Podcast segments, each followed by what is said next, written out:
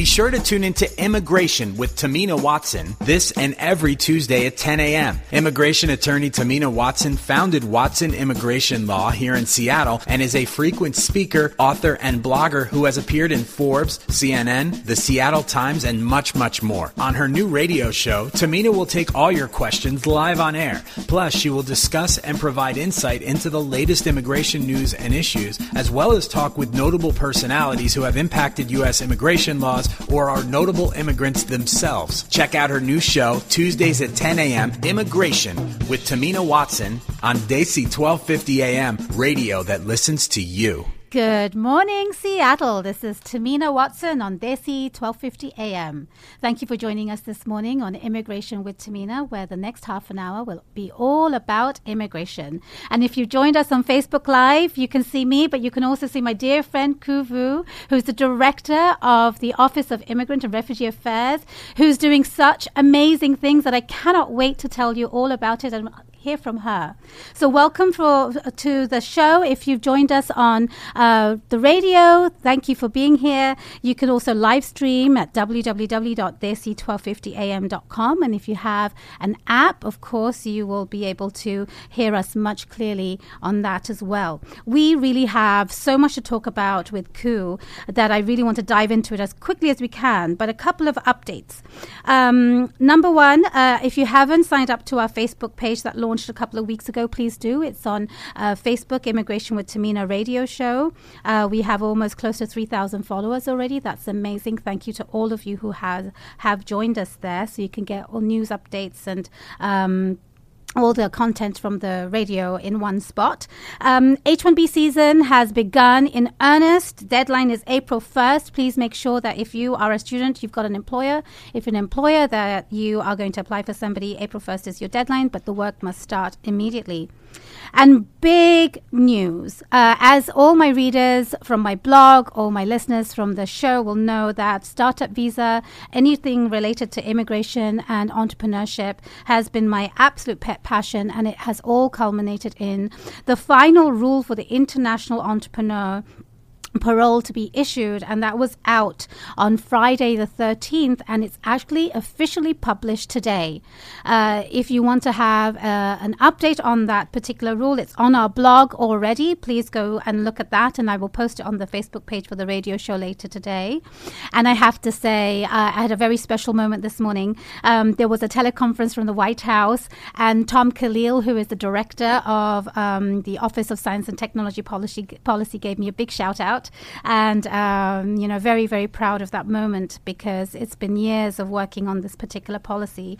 And it was wonderful to get that public um, acknowledgement. So, um, you may remember, uh, and I'm really going to dive into this. We have been talking about the work that the Immigrant and uh, Refugee Affairs has been doing in the city for for as long as you've been around, and our show has been around for about almost 18 months, you know, we're talking about what you do almost all the time.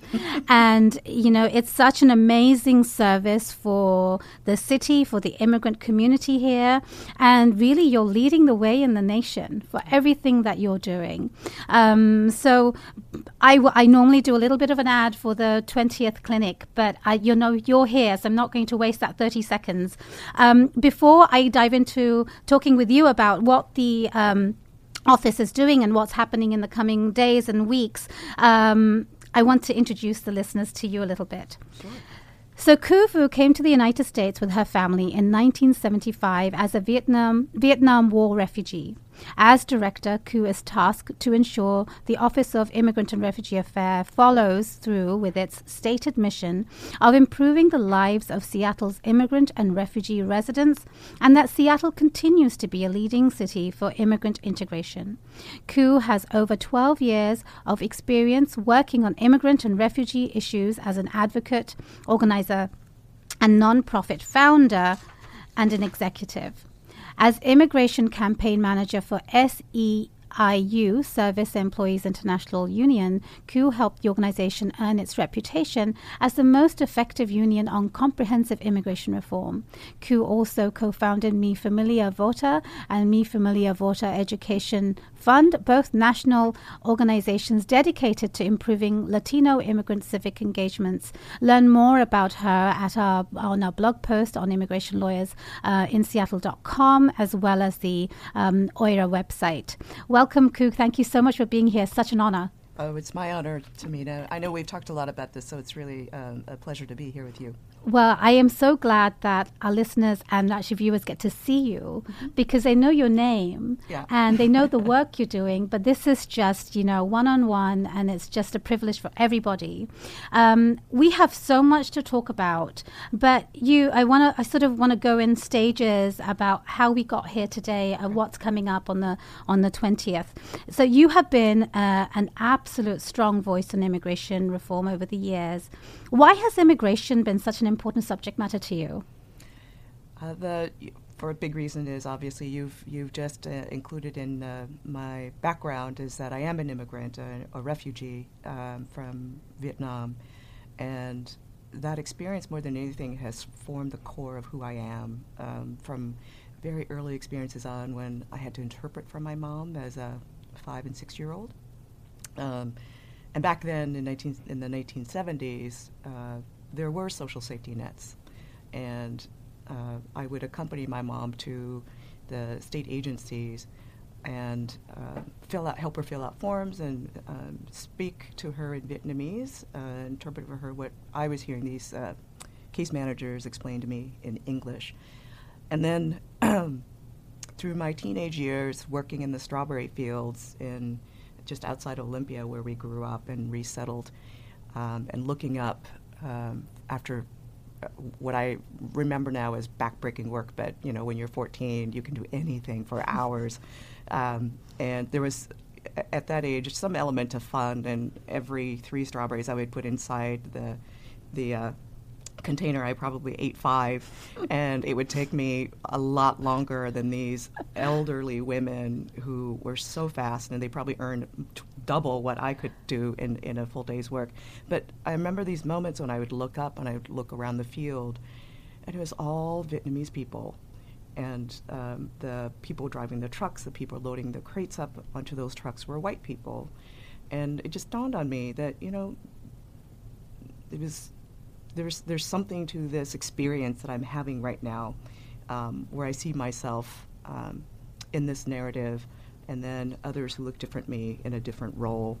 And as I uh, progressed uh, through my college years and went on to graduate school, um, I heard about this story about this high school student who started a food bank in the garage of his house. And it was all about doing public service. And the guy, the reporter asked, What do you want to do? Uh, what do you want to study? And he said, Public policy. I thought, Oh, that's what I'm going to do then.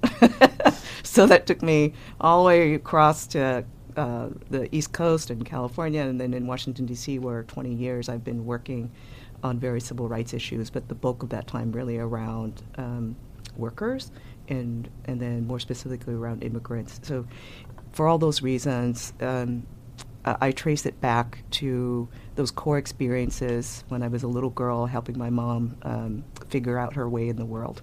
You know, uh, the imagery that you conjured up, I'm almost envisioning an Amy Tan book that I'm reading. I mean, just the, the fields there and all the work yeah. you're doing. How amazing. Yeah, but you know, that's, that's not uncommon. Mm-hmm. Um, that's really the story that we often refer to as the, the American dream, right? Mm-hmm. And people have the opportunity to pursue that dream, um, uh, I think they are the best advocates for patriotism um, and citizenship, and uh, that's one of the things I get excited about through the work that we do. And and it shows. Um, I'm going to take just a moment to tell our listeners and viewers out there that this is not something you talk about much, or it's not out there. But you went to Yale University. I went to Columbia. Columbia and Columbia. the, the, other. The other way around. oh wow! I mean, amazing. You came here as a refugee, as a child, and you went all the way yeah. to Columbia, and you did public policy there. Yeah, I you know I, I think one of the, the the things that makes me an effective public servant is um, I know, and I've mentioned this to different audiences, I know the stigma of food stamps um, and the debate during those years um, about um, welfare mothers being lazy and that stuff. It never resonated for me because my mother was on welfare, our family was on welfare, and we were not lazy. And uh, so knowing the stigma, the social stigma that comes with being a poor family, coming from uh, really when we arrived here in this family, we, had, we only arrived with the clothes on our backs and a, a, plastic bag of black and white family photos, which are the only photos I have uh, uh about my uh, my father, who we lost during the war, and going through those schools because um, in our family we really pressed upon the importance of education, and that just kind of led me. So there's there's um, something very uh, great about uh, a country that will allow you to aspire to your, your greatest ambitions. And I'm very lucky um, that because of a very brave decision, uh, our family ended up here because we very well could have been stuck in Vietnam. Yeah, well, it's lucky for us that you're here and you're doing what you're doing. Um, as the director, uh, overseeing an important office in our city, the Office of Immigrant and Refugee Affairs. Why is this office important in your view? It's incredibly important because uh, the people that this office ser- serves, immigrants and refugees in this city, often don't have the ability to speak for themselves and to act in ways that advocate for their interests. And we need an office with a, a, a mayor um, and a director and staff who really fundamentally understand why it's important for us to make sure that uh, everybody, regardless of their immigration status, regardless of the language they, they speak, have an opportunity to live a healthy, productive life. And so that's what we do. And um, without that, uh, I, I, think uh, it, it, would be very difficult for, for folks to uh, be able to articulate the things that they need. And Seattle is unique in that we are one of maybe, uh, I think, 17 or 18 cities around the country that have a freestanding Office of Immigrant and Refugee Affairs. Sometimes they're called Immigrant Affairs, um, uh, more specifically. Um, and, and so I think that's a reflection that uh, we really understand how important it is to have these issues uh, staffed and resourced uh, because without that, um, it gets absorbed into the crisis of the day, and it's very difficult to pull out those things that, that these vulnerable communities need. Mm-hmm. And uh, and I think you know the, the, people are coming to you. You are helping them not only with just immigration issues, but just settling and integrating in the community. Is that right? That's right. Mm-hmm. So, um, what do you see the role for your office in the next four years? Um, well, let me say this: our work is now more important than ever. We know because um, we've just experienced um, a whole new level of a- anti-immigrant rhetoric that uh, even in the decade plus that I've been working on these issues, um, it feels a lot of people are just scared, uh, and the future seems uncertain. And in the face of that, I think the best thing that we can do is just to keep what we're doing now, just uh, with our ears to the ground, understand what uh, people in the community need, and then be responsive. So after the elections, we had a meeting um, with folks. Uh, this is after the mayor uh, had a press conference, and he very clearly said that Seattle would continue to be a sanctuary and welcoming city. And he was the first mayor to make that announcement, that's right? right that's right. And and um, we quickly then uh, met with community members to understand what are you seeing, uh, what do you need, and we heard that legal services were absolutely an urgent need right now because uh, people were envisioning some of the worst case scenarios, which could be, for example, somebody gets deported or detained, and then uh, because most uh, immigrant families are of mixed status, I remember the figure being about 85%. So you've got a situation where, you know, almost uh, a majority or more than a supermajority of, of families have somebody who is a citizen who may be also be uh, another member who may be a legal permanent resident and another member who may be here without authorization. Um, and in the face of that, uh, people were fearful that uh, they could be separated. And as some of the rhetoric that we've heard, there has been no distinction really between um, which immigrants are the target of uh, these uh, calls for mass deportation. So whether you're here without authorization, you're here legally, it doesn't matter. It feels like you're being targeted. Mm-hmm. Um, and, and, so we have uh, really tried to understand then and worked with you and uh, colleagues in the uh, American Immigration Lawyers Association, the Northwest Immigrant Rights Project, Colectiva, uh, Legal del Pueblo, um, a host of uh, community organizations that have been doing this work for a long time. And so we're pulling that all together into a series of services and events that we want to offer uh, for free for folks who need them. When is it going to be? So the first one coming up is January 20th. Yay! That's our protest. this Friday, and you know that's not a coincidence. The the I, I I haven't told very many people this story, but I'll share with you that. Um, shortly after the mayor made his declaration that Seattle will be a sanctuary welcoming city, we sent out a call for volunteers to help on our uh, with our December 4th naturalization workshop. And we had had one in mid October, and we had about uh, 170, 180, uh, almost 200 volunteers Our listeners registered. know about those, both of those. and uh, after we sent that email out um, after the election, asking for volunteers for the December 4th workshop, within five days, that number went up to almost to, to over 500. Wow and I texted um, or sent an email to the, the mayor telling him this, and he wrote back and he said, "We should do this on January 20th." Wow! wow! and I was like, yes. But but mayor, this is like six weeks away, and there's a holiday break in between. Um, you know, this administration has shown, this mayor has shown that. Um, there's we, we don't deal with small ideas we deal with big ideas because we face big problems and so we embrace that and um, voila you've got this event, the first time that the city's ever offered this, um, and uh, our goal is to serve up to a thousand people. We don't know what we're going to get that day, so it's a little bit of a, a guesswork, but we're excited. Ex- explain to the, the listeners uh, and viewers uh, what are you expecting to do? Normally, these legal clinics are free citizenship day clinics, yep. but you are expanding it to a whole lot of other services. That's right. So why don't we list those out? Yes, and the reason we're doing that, uh, if I may add, is because we heard from the community that um, they are fearful about uh, what's going to happen to their families. So we needed to add family law um, services. People were fearful about and wanted information about what to do in, if ICE comes through their door, uh, and uh, what are their rights uh, in those scenarios. And so there will be a Know Your Rights trainings which um, some organizations have offered, uh, and they've been oversubscribed. So there's a huge demand for this. Uh, obviously, we'll have the naturalization workshops, and then um, the consultations with immigration lawyers to help people understand what their options are. Uh, and there are some visas, as you know, because as you practice, that they may have a legal path to, to residency here. Uh, but oftentimes it takes a lawyer and telling their story and their situation to be able to figure out what that is.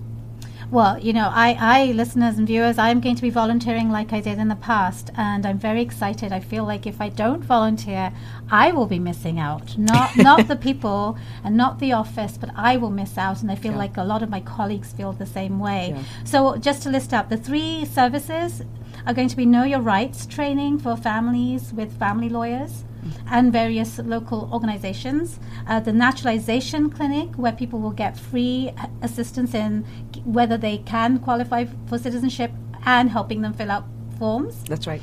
and uh, consultations for immigration with immigration lawyers about whether they have any options or not. Yep. And we will have uh, city and county um, information and resources available to people and providing uh, programs that they may be people may be eligible for, for example, utility discounts uh, or uh, discounted transit cards. And all of those things I think uh, will be important for folks. And we want to create a day where people feel that they're welcome and they're getting the services and information they need. You know, it would be very helpful for me to have a list. Yeah. That I could tell listeners what they could get because I don't know if people know. Okay. Unless you go to something like this and you say, "Oh, I didn't know I could qualify for." I'd be happy to provide that too. I think that would be that would be very helpful. So, if um, how do how, do- how do people get there? Where is it going to be? It's going to be at McCaw Hall. Um, and I had never been there before because McCaw Hall is the grandest venue in Seattle. This is where the Nutcracker is performed and operas. And when the Seattle Center staff, who are the event experts in the city, big shout out to them, by the way, just been tremendous to work with, um, suggested McCaw Hall. We we were thinking the dungeon of you know the bowels of Key Arena, and they steered us away from that. And um, when they suggested McCaw Hall, I thought, really, is that uh, a, a large enough venue or, or a relevant venue? And it turns out that it is. And we appreciate the symbolism of that. That um, the nicest venue in the city is going to welcome some of our most vulnerable residents. So that will be uh, at McCaw Hall on Seattle Center campus, and there's free parking at Mercer Street Garage. Fantastic. And what time do people t- turn up? Uh, the first, uh, you can begin registration for the citizenship uh, services at noon, and then uh, throughout the day, uh, the Know Your Rights trainings will be available at 3, 5, and 7 p.m., and the family consultations will be available uh, for people as they register, and registration opens up at noon. And so people can't register in advance, like today, if they Nope. wanted to. Okay. And I, I forgot to add almost that the Mexican consulate um, will be there providing consulate services. oh, fantastic. So, is there going to be language um, assistance? A lot of people have That's to right. say, okay, there will be what language? All of them, or Yeah, we've we've had success recruiting. So, um, and I'm probably going to forget, but I will try Spanish, Vietnamese, uh, Chinese, uh, Tagalog, Korean, Russian. Um, what else? any Uh, South Asian languages? Somali, Tigrinya, Amharic. Um, yes, uh, I don't know if anybody. Any Hindi? If we can find volunteers. Listeners, viewers from Desi community, if you want to volunteer and offer your language services, now's your moment. Please contact Cuc at the. What's your email address or what's the contact information? Uh, you can you can email me at cuct or cuc.vu at seattle.gov. If you want to volunteer, honestly, this is a fantastic opportunity to help the community. Uh, there will be 1,100 volunteers, right? You could be one of them offering your language services, help our community, the Desi community, with whatever uh, South Asian language that you can provide. So please, please contact uh, the Office of Immigrant and Refugee Affairs.